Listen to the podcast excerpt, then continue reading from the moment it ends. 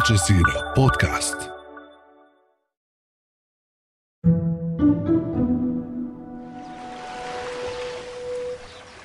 This is Chagos, an archipelago in the Indian Ocean.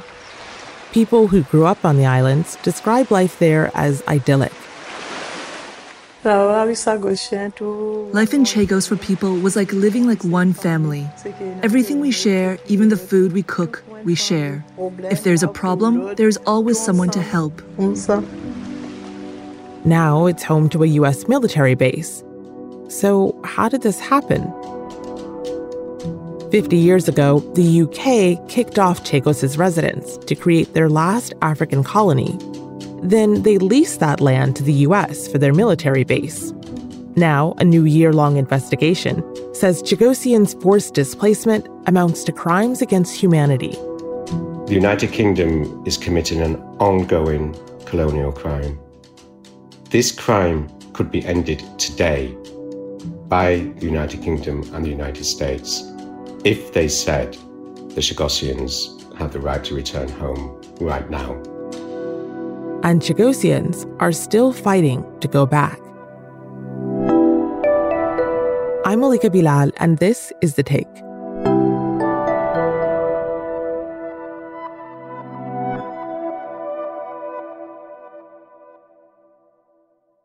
In this episode, you'll hear the voices of Chagosians who were forced to leave their home islands, and from someone who's followed this case from courtrooms in London to villages in Mauritius for the last 20 years.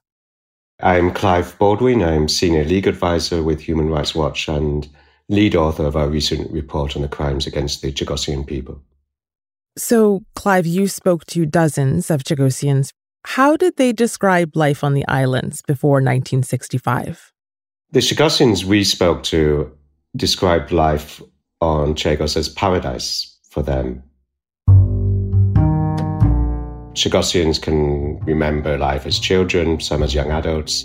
They describe it as a place where they could get food, their families were there. Here's how one woman, Noela Gaspar, remembers life on the islands.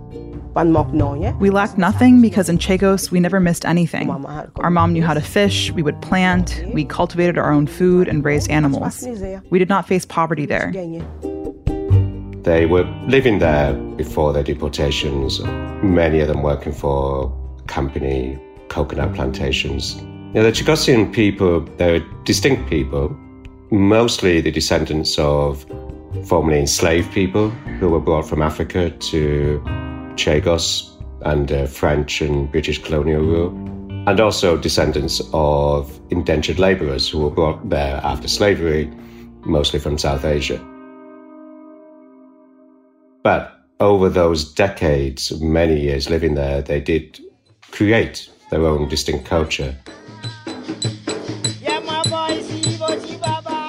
Distinct form of music, which has been recognized by UNESCO, distinct language, Chagosian Creole, and they would describe how, particularly on every Saturday after work, Chagosians would get together, would tell stories, would have their music and dancing.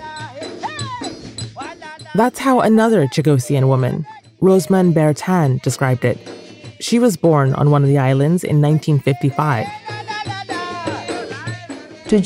Every Saturday, people would come together for the Sega. Everyone would dance together. It was a great life. So, Clive, there were around 1,500 Chagosians living on the islands in 1965, until there weren't. How did the UK forcibly remove a population of that size? So, first of all, what happened is the UK gave instructions to the administrators of the coconut plantation company, which still essentially ran Chagos, to stop people returning to Chagos who left temporarily. One example being my brother and sister we spoke to, who said they were living as children with their parents on Chagos.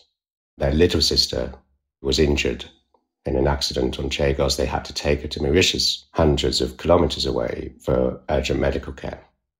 Very sadly, um, a month or so later, she died of her injuries. Mm. But then, having gone through this, their mother was told, no, you can't go back. It's not possible anymore. The islands have been sold. Wow. So compounded trauma on trauma. You leave not thinking this is going to be the last time that you see your home. And then there's no way to get back to that home. Yeah, exactly. And we heard stories like this of people who'd gone away not knowing that might be the last time they saw their family on Chagos or would be separated for years. Then, what the British authorities did with the full collusion of the Americans was make life difficult. Stop teachers coming, nurses would stop coming, medical supplies would stop coming. Towards the end, food stopped coming. So people's lives got worse and worse, and it was done to force people to leave. This went on for years. It would become harder and harder to live on Chagos, and once you left, you couldn't return. But still, there was a population on the islands until the UK issued a memo saying that everyone must go to make way for the US military base on Diego Garcia, the biggest of the Chagos Islands. What was particularly horrific then is that dogs were rounded up. A British official, the administrator of Chagos, he said every dog must be killed. And the person who had to do this wrote later how terrible he felt, but he rounded the dogs up. Tried shooting them, that couldn't work. Tried poisoning them with meat, that didn't work in the end, rounded all the Chagosians' dogs up on Diego Garcia, put them in a barn, and used American military vehicles to gas them. And all the dogs died. Oh my goodness. And Chagosians say they felt that this was going to be their next, so they felt obliged to leave. People have described how difficult the voyages were particularly those final ones. A few ships came and took the remaining Chagosians away to Seychelles and Mauritius. And these journeys could last days, even weeks. And on one trip, for example, Chagosians would say they were put in the hold. And some would say that their ancestors were enslaved people on ships. Mm-hmm. And how terrible the conditions were being stuck in the hold of a ship for weeks, taking you away from your home forever. Rosemond, who you heard from earlier, was on one of those late voyages in 1972. I know it was the slaves they took from Africa to Mauritius with their hands and feet chained. We were the same, but they didn't have time to put on the chains. Our chains were invisible. On one ship, the same British governor who had ordered the killing of the dogs ordered that the horses on the island should be saved. Oh. So they were put on the top deck and the Chagosians beneath.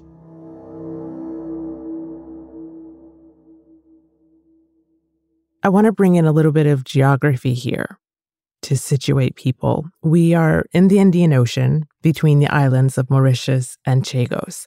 They're more than a thousand kilometers apart.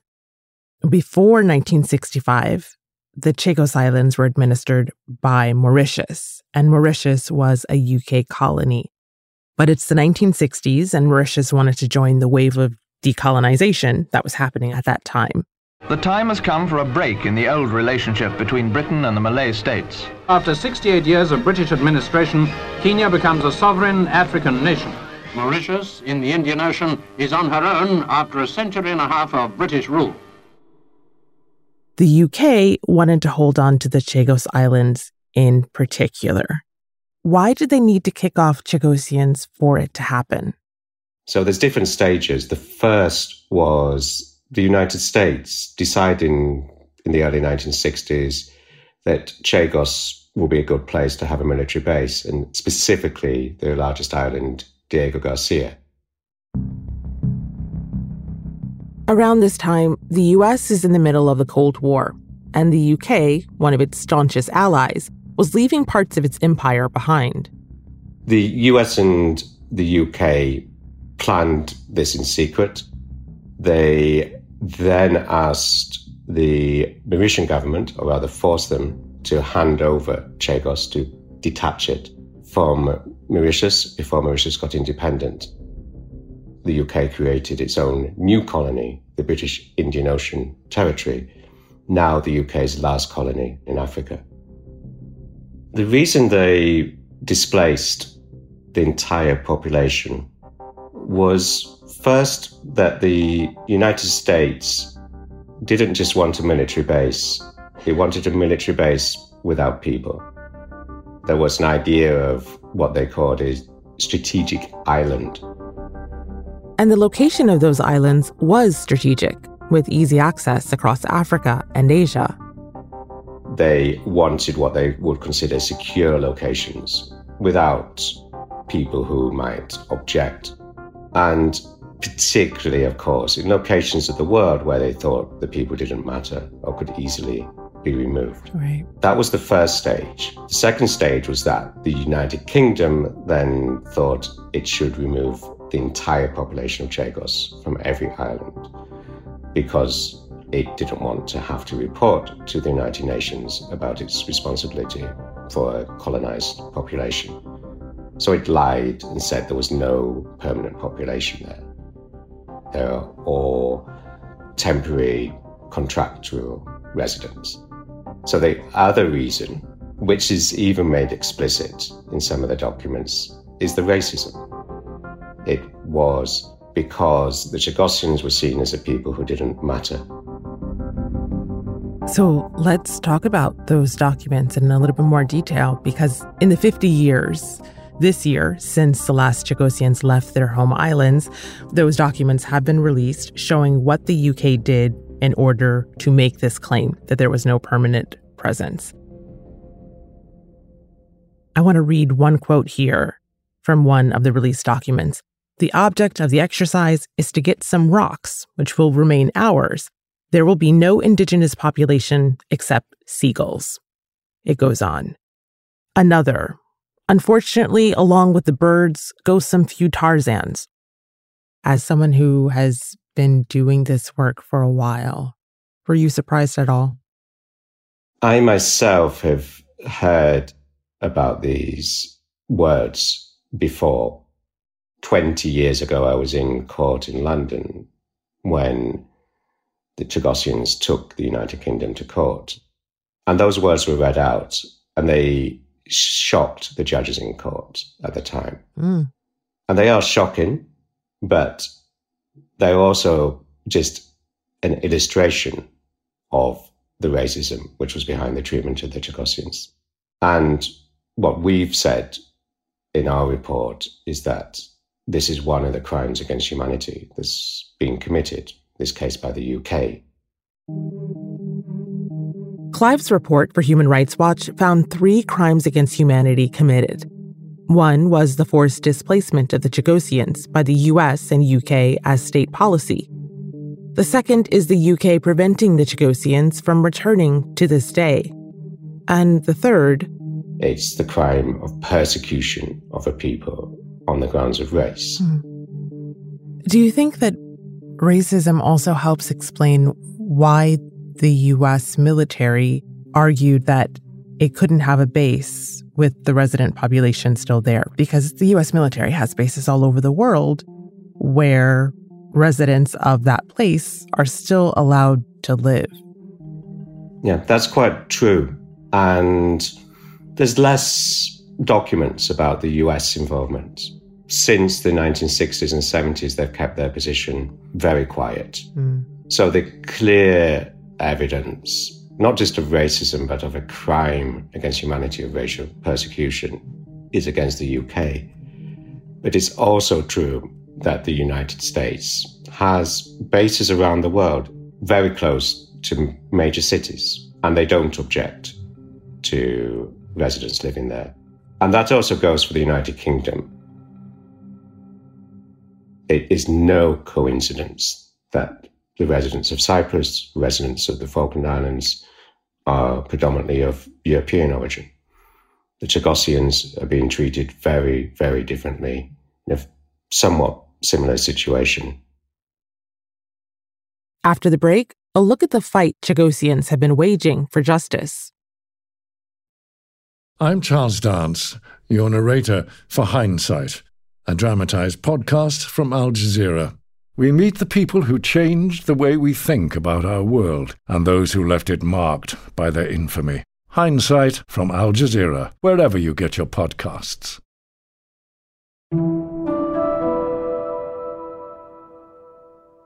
So, Clive, you mentioned that you were in court 20 years ago when some of these details were made public. Over the last several years, courts have sided with the Chagosians, calling what the UK did unlawful. And that includes everything from British courts to UN maritime courts to the International Court of Justice. What is taking so long for actual justice?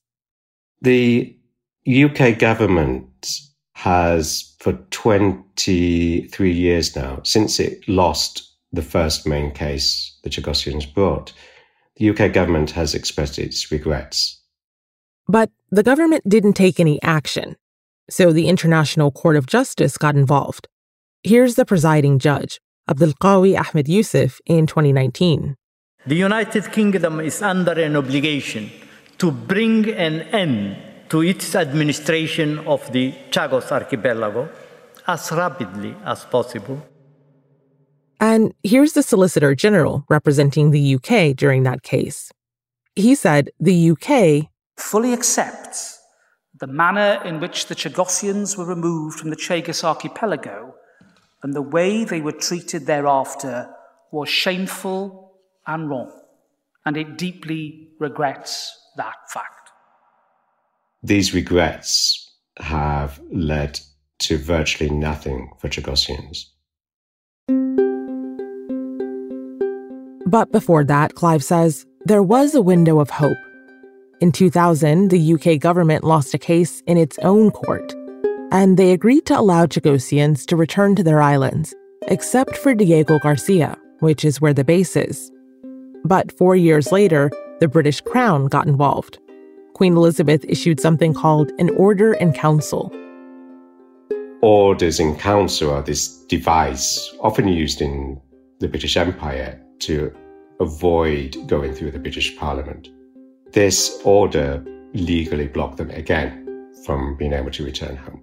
And every attempted court case then has eventually failed.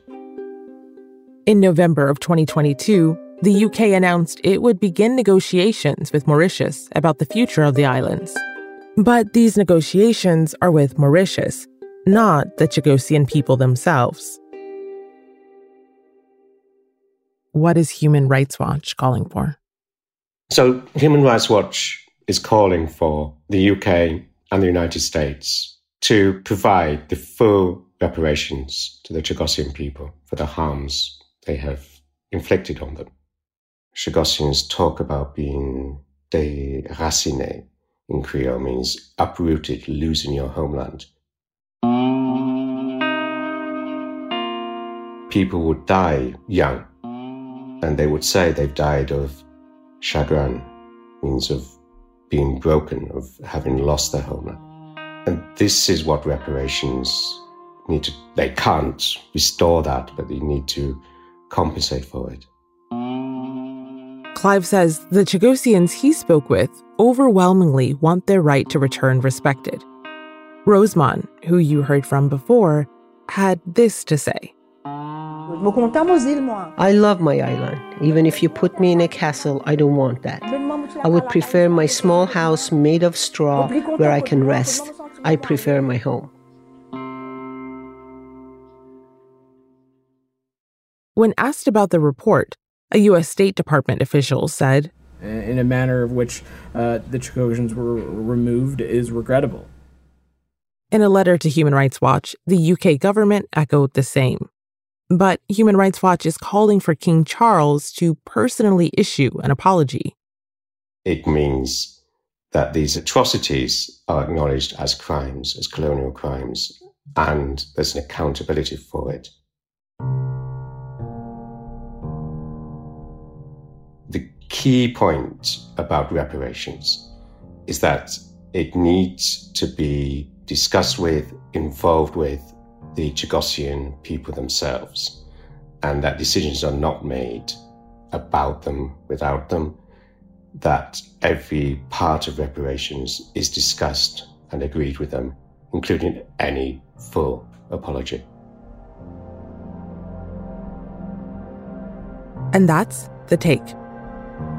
Special thanks to Human Rights Watch and to Olivier Bancoult, Eileen Talat, Noela Gaspar, and Rosemond Bertin. This episode was produced by Negin Owliaei, with Miranda Lynn, Khalid Sultan, Chloe K. Li, Ashish Malhotra, Amy Walters, and me, Malika Bilal. Alex Roldan is our sound designer. Our engagement producers are Andy Greiner and Adam Abou-Gad. Alexandra Locke is the Take's executive producer, and Ney Alvarez is Al Jazeera's head of audio. We'll be back.